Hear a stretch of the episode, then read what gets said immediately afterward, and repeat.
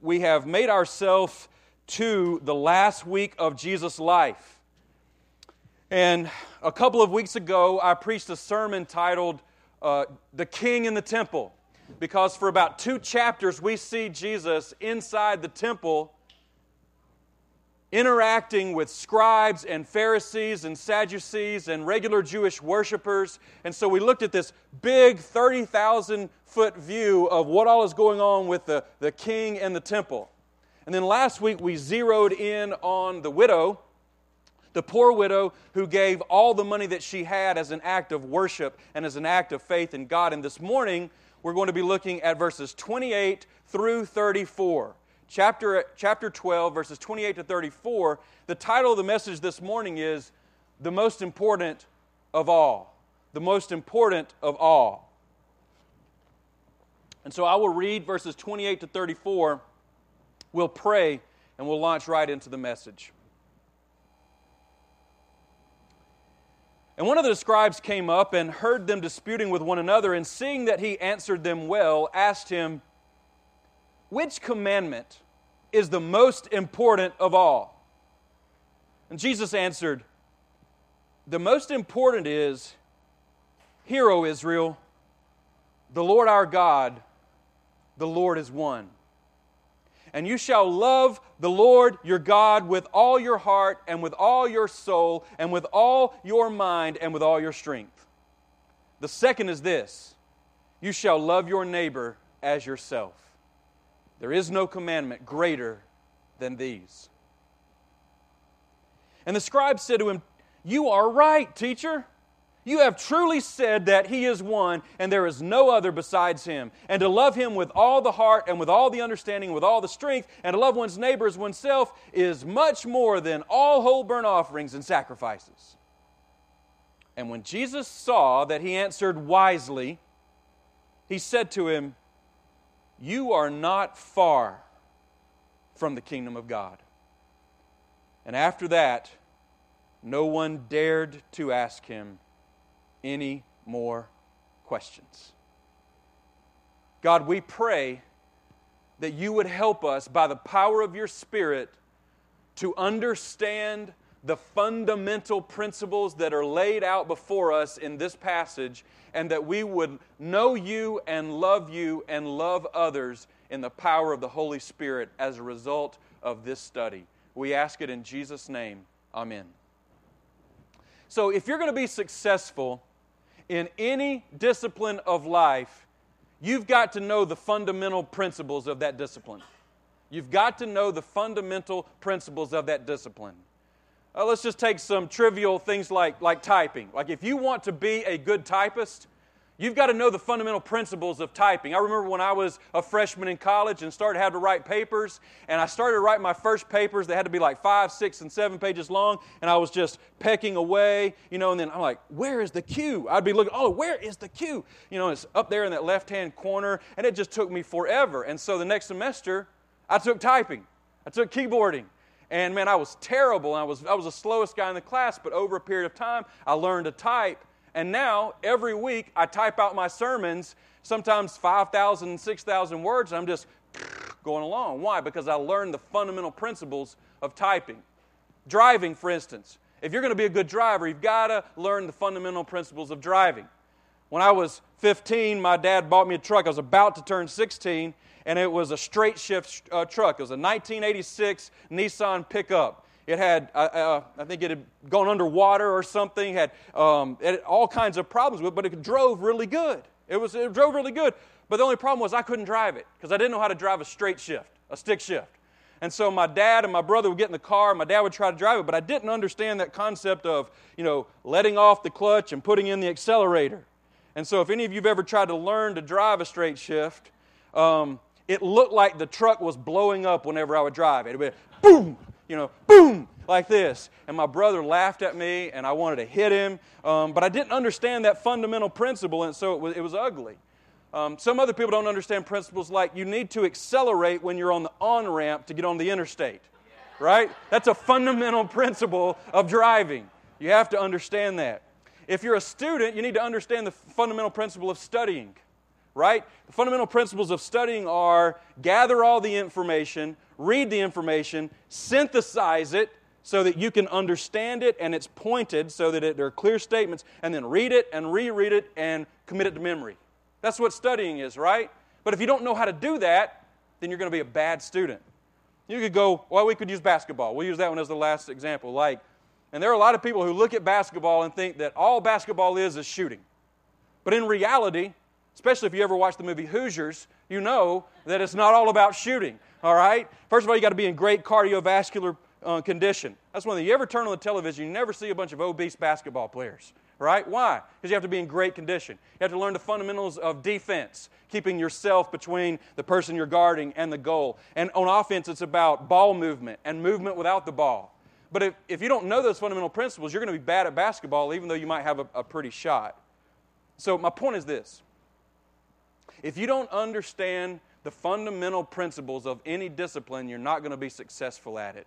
And what we see in this text is the fundamental principle of worship. That's what this text is about, all right? It addresses the fundamental principles of worship. And there is nothing more important than worship. And for those of you who want to know, well, what, what is worship? I define worship, according to what I read in the scripture, as the work of celebrating your covenant relationship with the holy and triune God. It is the work of celebrating your relationship, your covenant relationship with God Himself. But, but, but we have to ask well, how do I celebrate God? How do I work at knowing Him and loving Him and all of that? Well, the text tells us. And so this is the big idea. This is what we're going to hang everything on. The heart of acceptable worship is knowing God, loving God, and loving others. That is the fundamental principle of worship. Knowing Him loving Him, and loving others. All right? And so the key to it is this. Because a lot of people would say, yeah, I believe that. But the key to the fundamental principle of worship is embracing Jesus Christ as Lord.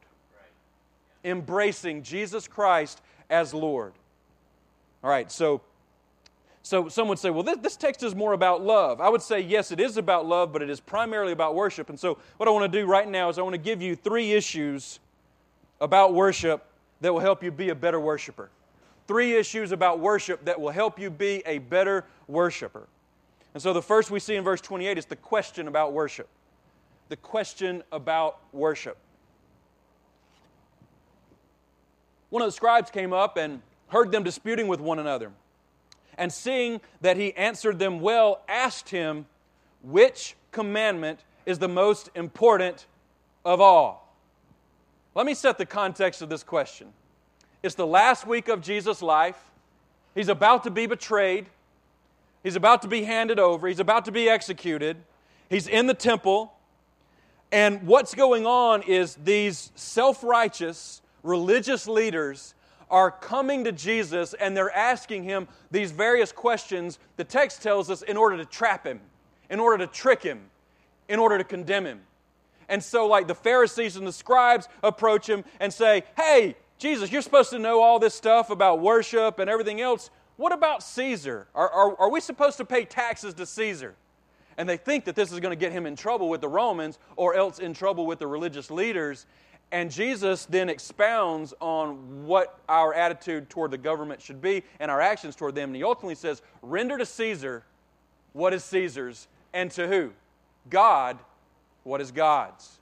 And they didn't have anything to say to that. And then the Sadducees come who don't believe in the resurrection from the dead, and they're trying to trap him, and they concoct this, this, eh, this story that is just crazy. They, they, they say this. They say, okay, this is the deal. There was this guy who was married to this woman, and, and he died, and they didn't have any kids. And so his brother came and married him because that's what the Levirate law said. But then he died, and they didn't have any kids. And so the next brother came, and he died, and they didn't have any kids. And then the next brother came, and he married her, and he died, and didn't have any kids. And there were seven brothers, and they all married this woman, and they never had any kids. So who's whose um, wife will this woman be in heaven, in glory?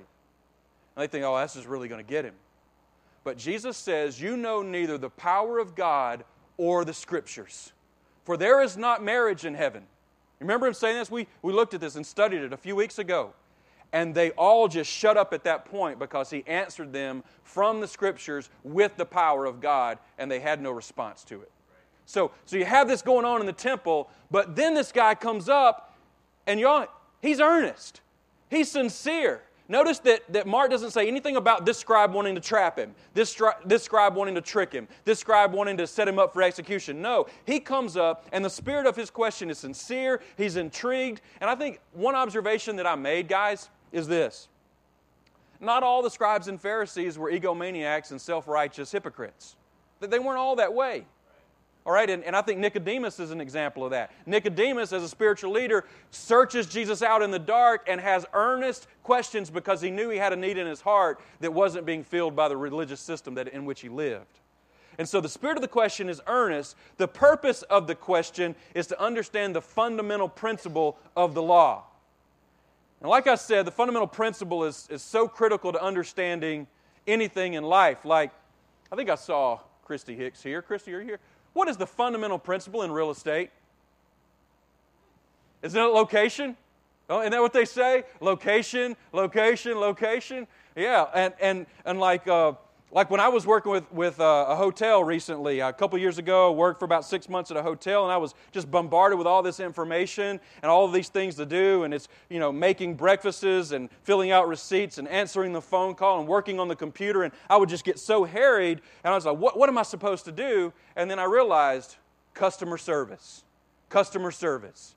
Meet the needs of the customer first. And that grounded me. That helped me do everything else well because I knew that my goal was to meet the, the customer's need. And so, what this guy's question is, is what is the fundamental principle of all the law? I've got to tell you this before we move further. The, the Jews had read the Old Testament time and time again, and they had derived that there were 613 laws in the Old Testament. 613 there were 248 positive commands and 365 negative commands. That is, do this, don't do that. Do this, don't do that. 613. That's a lot to memorize. That's a lot to know, and that's a lot to do. And so, what this, this, this guy is doing, this scribe is doing, he's saying, listen, there's 613 laws. Is there any way, Jesus, that we can distill this thing down to understand what that fundamental principle law is so that we can know how to live our lives? And so that's the question, and that's the essence of it. And so let's look at Jesus' answer. The second part of your outline will be the answer about worship. If the first is the question about worship, now we get to the root and the heart of the matter, the answer. Let's read verses 29 through 31 again. Jesus answered, The most important is, Hear, O Israel, the Lord our God, the Lord is one. And you shall love the Lord your God with all your heart and with all your soul and with all your mind and with all your strength. The second is this you shall love your neighbor as yourself. There is no other commandment greater than these. If you're taking notes, what you want to write down under this heading is this is that worship starts with knowing God. Worship starts with knowing God.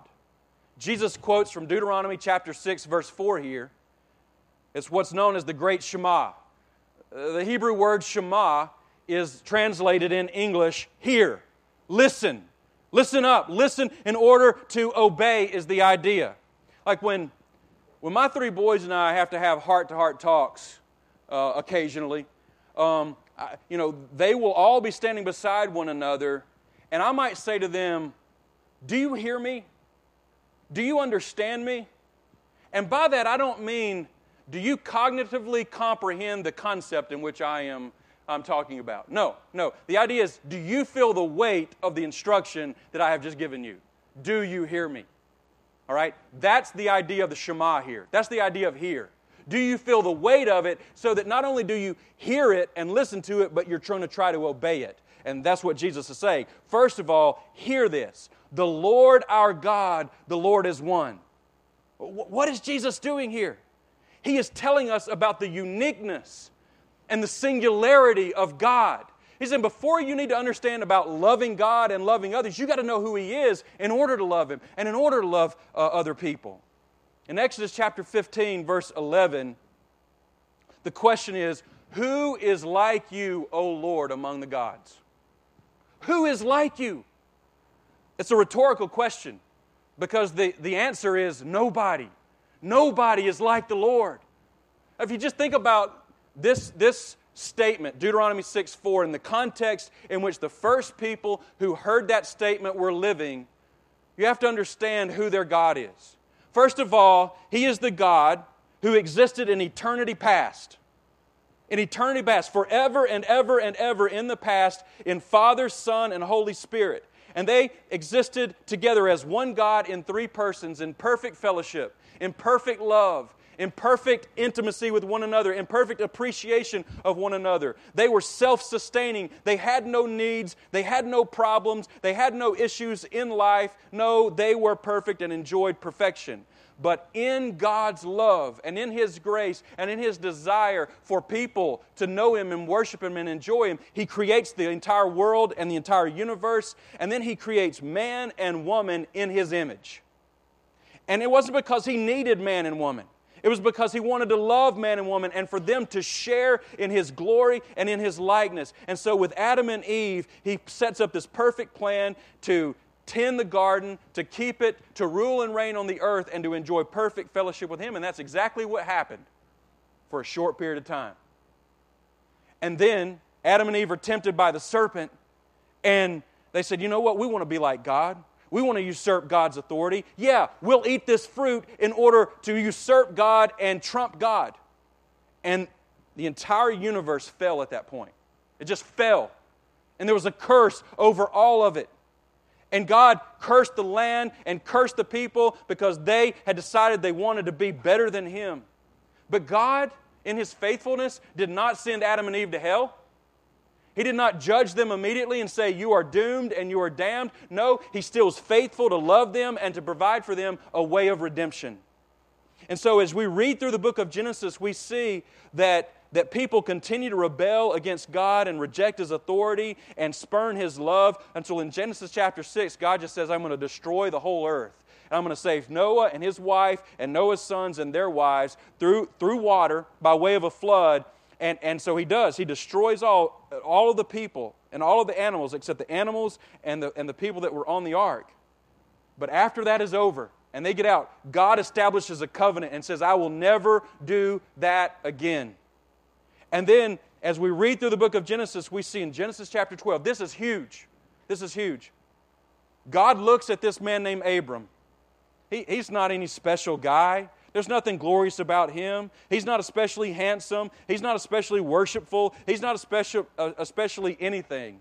And God looks at him and he says, Abram, I'm going to establish a covenant with you. It's not because of anything great that you are, it's everything great about me, and I love you, and I want you to do, I want you to leave your family, leave your home, leave all of your familiarity, and I want you to come to a land that I'm going to give to you. And I'm going to make you a great nation and all the peoples of the earth are going to be blessed because of you. And I'm going to, I'm going to cause you to, to bear a child who will bear a child, who will bear a child, who will bear a child, and all of the earth will be blessed, and ultimately the Redeemer will come from you. And sure enough, that's exactly what God does. And at the age of 100, Abraham and his wife Sarah, struggling they're believing God, but how could they possibly have a child? God gives them a child. He proves himself faithful to his promise. But then what happens? What happens after that? The people of Israel turn from God. They're idolatrous. They reject Him. They ultimately find themselves in captivity in Egypt. And they cry out to God in Exodus chapter 2 and 3. And they say, We need help. Have mercy on us. And Moses, chosen by God, meets with God in the desert at the foot of Mount Sinai, Mount Horeb. And y'all can remember this interaction because Moses sees the burning bush, right? And the bush is not consumed. And all of a sudden, the bush starts talking to Moses. And the, and, and, and, and the angel of the Lord, it says, begins to speak to Moses. And he says, I want you to go to Egypt and I want you to lead my people out of the stiff and hard hand of Pharaoh. And I want you to lead them into the promised land, Moses. And Moses says, I, I don't think I can do that. He says, Yes, you can do it. He says, Well, but, but if I go, who should I tell them has sent me? You remember this? And God says, Tell them, I am who I am. Tell them, I am has sent you. What does that mean? I am who I am is the covenant name of God. It means the eternally existent, eternally present God. I always am, and I'm always here. Know me, because I'm making a covenant with you. And so go and deliver them and tell them that I am has sent you. Well, now, that's exactly what happens. And by God's grace and in His faithfulness and His covenant love, He delivers Israel out of bondage. And you guys can remember the Passover. You can remember the Red Sea being parted. You can remember the, the, the, Israelites walking through the dry ground, and then when the, when the Egyptians start following, all of the sea collapses on, on them and kills them and destroys them. And then when they get to the other side, they have no food to eat, and God provides manna for them in order to live day by day by day. He's proving His faithfulness, He's proving His love. And then, right before they enter into this promised land, after 40 years or so of, of, of wandering around in the desert because of their own rebellion, God, in His faithfulness, says to the people of Israel, Hear, hear, listen, this is God. Know that I am God and that I am one. So, so when you hear Jesus say, First of all, hear, O Israel, the Lord our God, the Lord is one. That's the background. This is not just plucking it out of plain air. Oh, yeah, God. Yeah, yeah let's, let's worship Him. No. What they're thinking and what they should be thinking is the faithful Creator, the loving Redeemer, the one who has rescued our life out of Egypt, provided for us in every way that we needed, the one who was faithful to us when we were faithless to Him, the one who was loving to us when we were loveless toward Him. That's the God who is. Okay? And so we, have got to understand that if we want to know God and then ultimately worship Him. And then I'll just say one more thing on His singularity the Lord is one. Jesus is affirming the fact that there is only one God. There is one God only, and when He speaks, there is no other God to contradict what He speaks. When He acts, there is no other God that can, that can act upon Him to counteract what He has done. There is one God.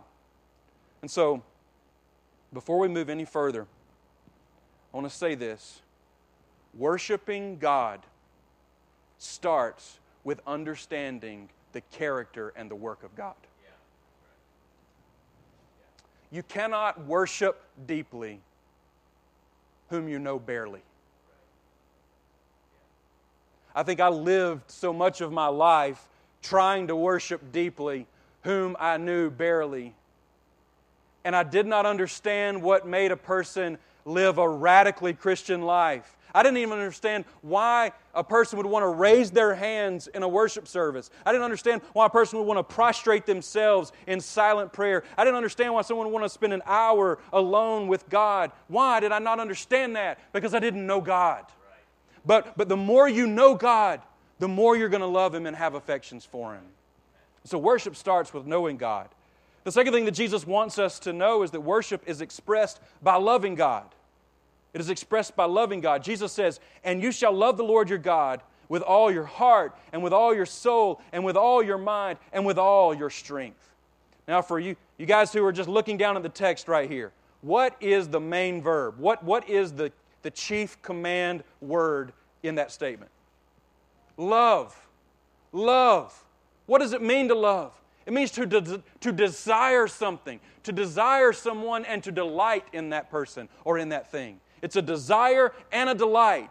It's longing after something, and then once you get it, you're delighting in that which you have longed for. That's what it means to love. It's to feel satisfaction in someone or to something. Now, there is a word, uh, it's a descriptive word that is used four times you are to love the Lord your God with what? All. All your heart, all your soul, all your mind, all your strength. What Jesus is saying is that it is a completeness of devotion. I read one scholar on this, and I'd like to repeat him here. He says, Because the whole man is the object of God's covenant love, the whole man is claimed by God for himself. To love God in the way defined by the great commandment is to seek God for His own sake, to have pleasure in Him, and to strive impulsively after Him in an unconditional manner. I would say it this way a halfway commitment to God is worth the same thing as if I were to take a dollar bill and rip it in half and give one of it, one part of it to Adam and me keep another half. If I go over here to Dollar General, are, are they going to take my money? No. Is it worth anything? No, it's worthless. It's worthless. And what Jesus is essentially affirming is that a halfway commitment to God is worthless. It has no value because it, you, you are to give all of your heart, soul, mind, and strength. So let's just take a look at these descriptive words here. The first one is heart. He says you got to love God with all your heart. Now, he is not talking about that, that blood pumping organ, all right, in your body. He's actually talking about who you are on the inside. That's what he's talking about. It, it's, it's all that you think, all that you desire, all that you want, all that you feel. It's everything that you are on the inside. It's your identity in your inner man. That's what your heart is. It controls your feelings, your emotions, your passions, your desires. It's that innermost place in your life. I'm talking about that deep down place where you say to yourself, I love God. I'm going to give my life to God. Or you say, I'm not ready for that. I'm not going to do that. That's where your heart is. And Jesus is saying, Love Him with all your heart. And He says, Love Him with all your soul. And if the heart is who you are, then the soul is what you feel. I mean, it's that vitality about you. It's the motivating power that brings strength of will to your life. It gives you energy and strength for Him. When I think about the soul and the soul of, of loving God with, with everything that you've got, all of your energy, I think of the Apostle Paul. When you read the Apostle Paul, man, you just, you just, you, you have a, a window into this man's soul. When I read the book of Philippians, when he says that I may know him and the power of his resurrection and the fellowship of his sufferings, that yes, I might even be conformed to the likeness of his death and he says, I no longer live, but Christ lives in me. And the life that I now live, I live by faith in the Son of God who gave himself for me. That's his soul bleeding. We get to see his soul there. And that's what Jesus is saying. You got to love God with all of your soul. And he says, with your mind. If your soul is what you feel, and if your heart is who you are, your mind is your thought life. It's what directs your thinking and your judgment. Even use a big word, it's your intellect. And I think what Jesus is saying here is that God has no use for a lazy mind. God has no use for a lazy mind. I read one pastor who said, What can God do with those who are content to remain forever in spiritual kindergarten and never progress beyond, now I lay me down to sleep prayers? He says the early Christians were tough minded. They not only outlived and outdied their enemies, the writings of the New Testament testify that they also outthought them. They read, they studied, they wrote, and they served God with all their minds. And I would say this, believer it is a tragedy for Christians to be experts in geometry, experts in engineering, and experts in sports, but novices in the gospel of Jesus Christ. That is a tragedy because Jesus says, Love God with all of your mind. And he says, Love him with all of your strength. That is, with all of your physical and material capabilities. It includes your talents and your possessions. And last week we saw the poor widow. We saw her, and, and that she was a perfect example of someone who loves God with all of her strength. Did she have much physical strength? No, but she took everything that she had and went to the temple. And did she have many material goods? No, but she took everything that she had and she gave it unto God. This was an expression of loving God with all of her strength. And so that's what the Lord calls us to. To love God with every fiber of our being. Love Him with everything you have inside of you because He's worthy. Well, let's take a breath and we'll look at the final aspect of this command this answer that Jesus gives. Its worship is demonstrated by loving others.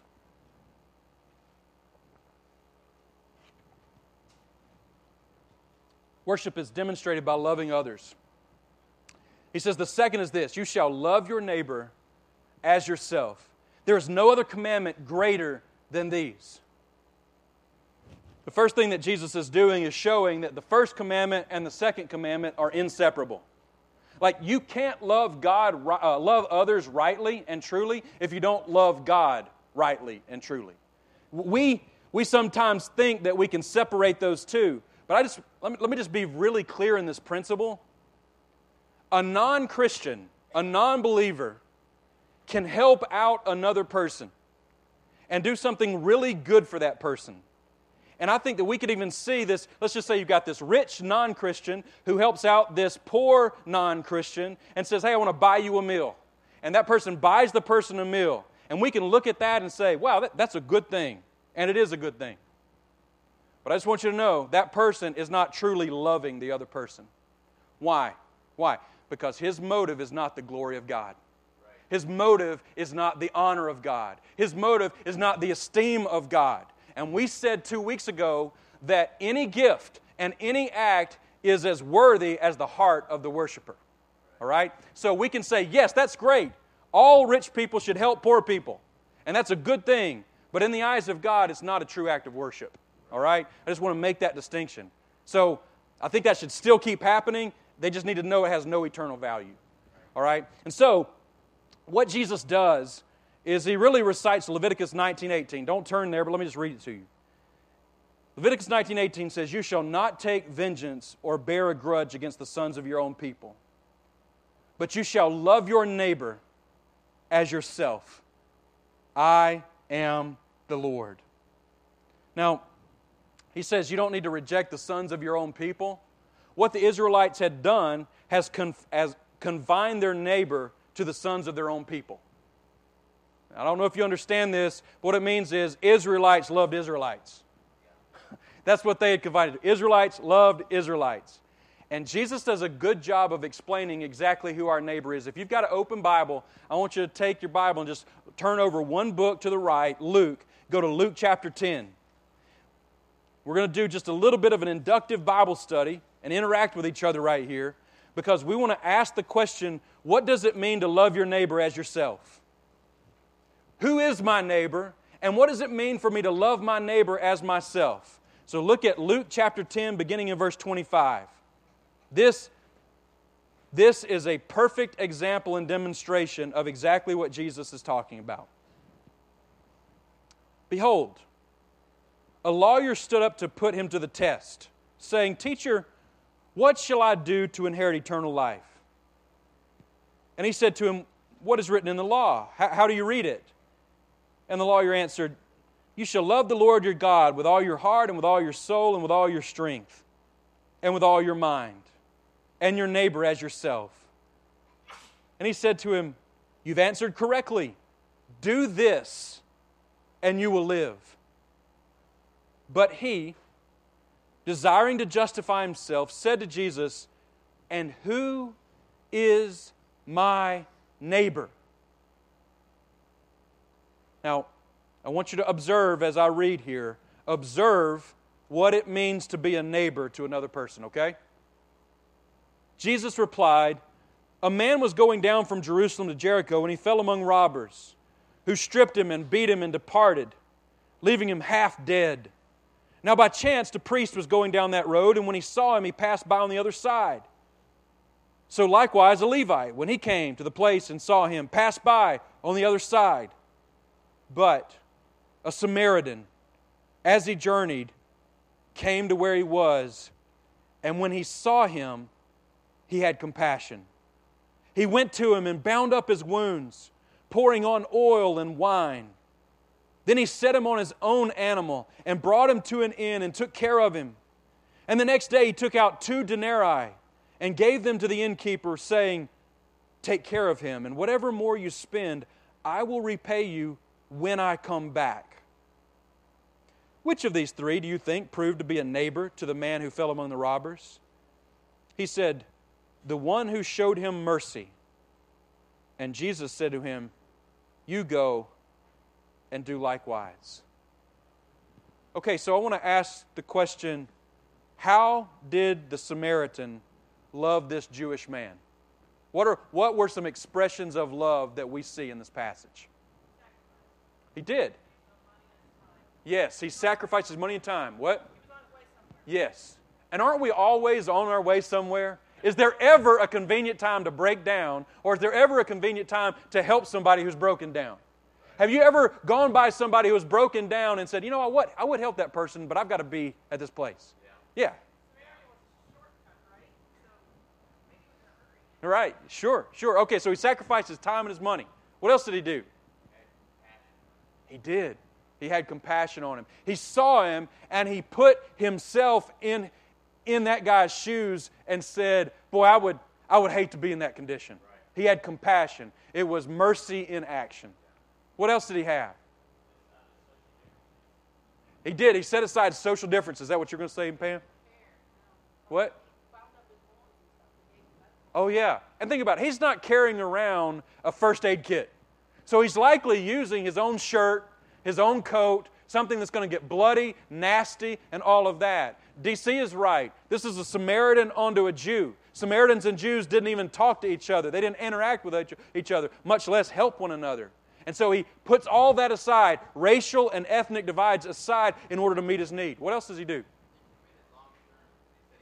When I come back, good insight. He said, Look, I'm not just doing this one act and be done. When I come back, I'll take care of the, the balance of the bill if the two denarii was not enough. Robbie. Absolutely. Yeah. He put his own safety aside. It could have been a trap. He also gets off his animal and puts the man on his animal, forcing him to walk all the way. There are so many ways in which this man loved the Jewish guy that we should like, look, he did. He loved him as himself. Man, I just think it's important for us to observe that whoever needs you is your neighbor. And to be a neighbor to another person is to meet that person's need, whatever the need is. So let me, let me state that clearly. Whoever needs you is your neighbor. And to be a neighbor to another person is to meet whatever need that they have. That's what it means to love your neighbor as yourself. Now, notice that Jesus doesn't have to say, love yourself first. Make sure you love yourself. No, he, he's saying, love others as you already love yourself. I mean, I, you know, I, I love myself, and nobody's ever had to teach me to love myself, all right, because I'm constantly pursuing my good. Like when I'm hungry, I feed myself. When I need a jacket on, I put a jacket on. When I need a new jacket, I go buy a new jacket to be sufficient for what I need. When I'm, when I'm needing rest, I go get on my bed. If I need a better bed so that I can rest better, I go get me a better bed. Like I love myself, all right? And this is what Jesus is saying love other people the way that you love yourself. That's what true love is. That's what an expression and demonstration of loving others is. And so, I think we need to ask the question do I love my neighbor like this? Do I love my neighbor like this?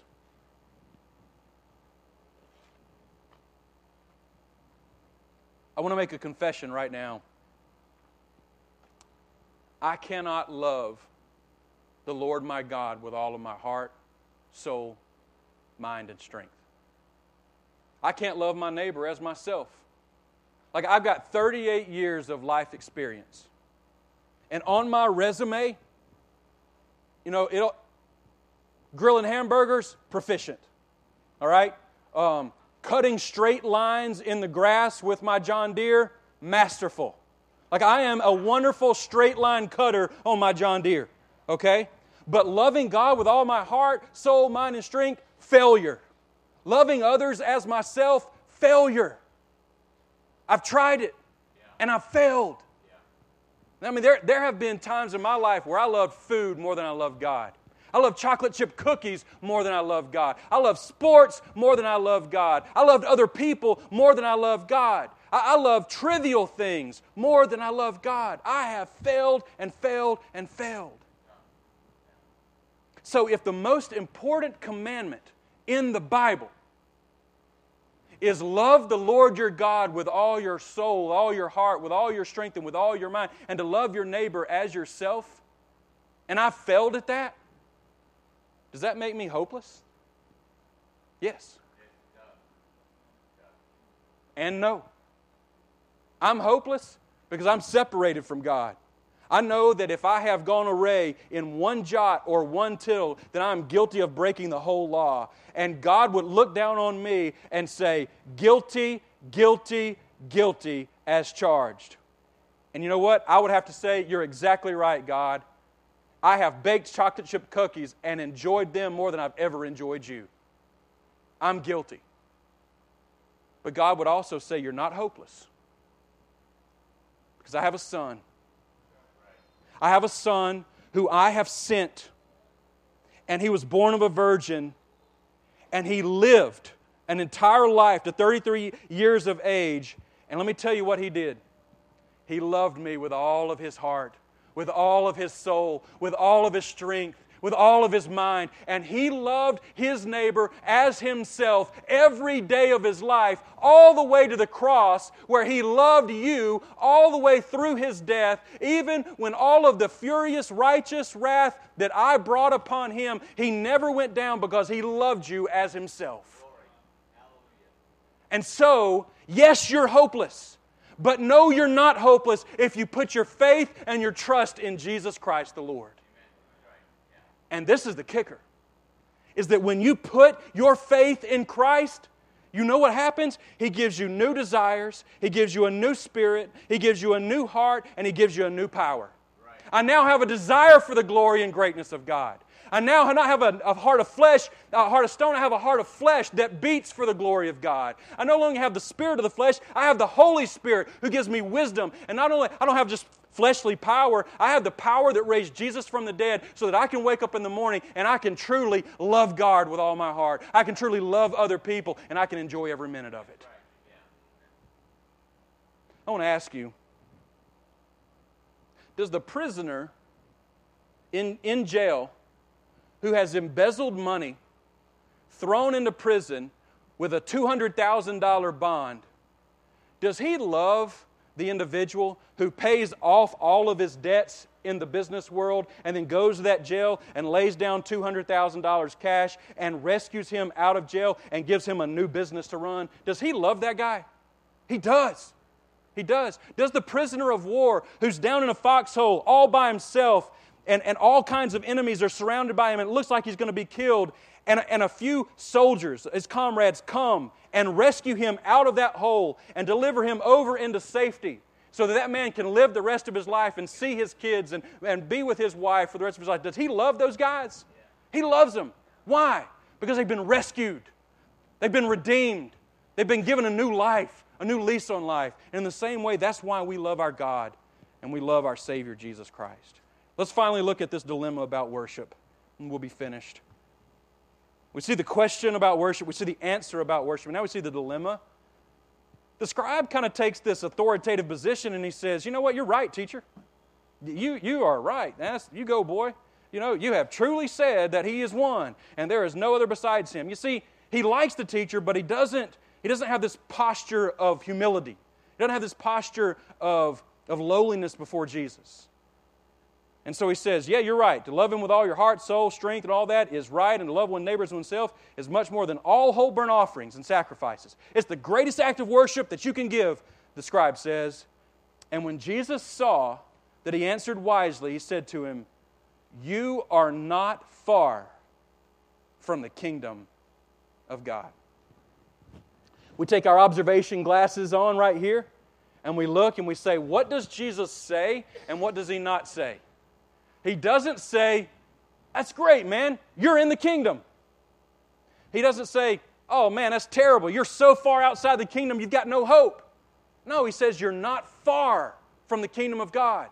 And I think we've got to, if he answers the question perfectly, we've got to ask the question why is the guy not in the kingdom? Why doesn't he belong to the family of God? And I know some of you have the answer. And the answer is this is because he does not see Jesus Christ for who he is. He does not see Jesus Christ for who he is. Listen, Jesus has all along in his ministry said, I am the bread of life. Come to me and eat. I am the chief shepherd. Come to me and take pasture. I am the cornerstone. I am the door for the sheep. I am the express image of God. I'm the good shepherd, the great high priest. I'm the king of Israel, the light of the world, the way, the truth, and the life. And nobody comes to the Father except through me. He's been saying that. And this man has not been able to recognize it and see Jesus for the glorious Messiah whom he is. And so that's why he says, You're not far from the kingdom of God. And so let's land the plane right now at this point and ask the question Are you in the kingdom of God? Are you in the kingdom of God? And when I ask that question, Phil, if you want to come on up. When I ask that question, I'm not asking you if you love God with everything that you've got and have never made a mistake in loving God. And I'm not asking you if you love your neighbor as yourself and you've never made a mistake in loving your brother or sister or your mom and dad or your teammates. That's not what I'm asking. I'm asking, are you in the kingdom by saying, I've repented of my sins. I've believed in the only Savior whose name is Jesus. I have confessed my sinfulness, my idolatry. I have gone before Him and asked for His forgiveness, and He has washed me with His blood. His work on the cross is sufficient for me. And no, I don't love God like I want to. No, I don't love God like I'm supposed to. No, I don't love my neighbor as myself, but I trust in the one who does. Are you in the kingdom in that way? I want to ask you to close your eyes and bow your heads. Every one of us comes to a place in our lives where there is a dilemma about worship. Some of you have reconciled that dilemma. Some of you have bowed your knee and your heart, and you have said, Jesus Christ is Lord. And I praise God for every one of you who have. For those of you who have not, for those of you who are still holding on to your own sovereignty, holding on tightly to your own independence and autonomy, I call you today to not be near the kingdom of God, but to be in it by trusting in the King and trusting in His work on your behalf. Give your life to Him today. And I will tell you this a whole new life will open up to you. And loving God and loving others will never, ever look more sweeter than it does right now. Give your life to Christ. Give it to Him as we sing His praises right now.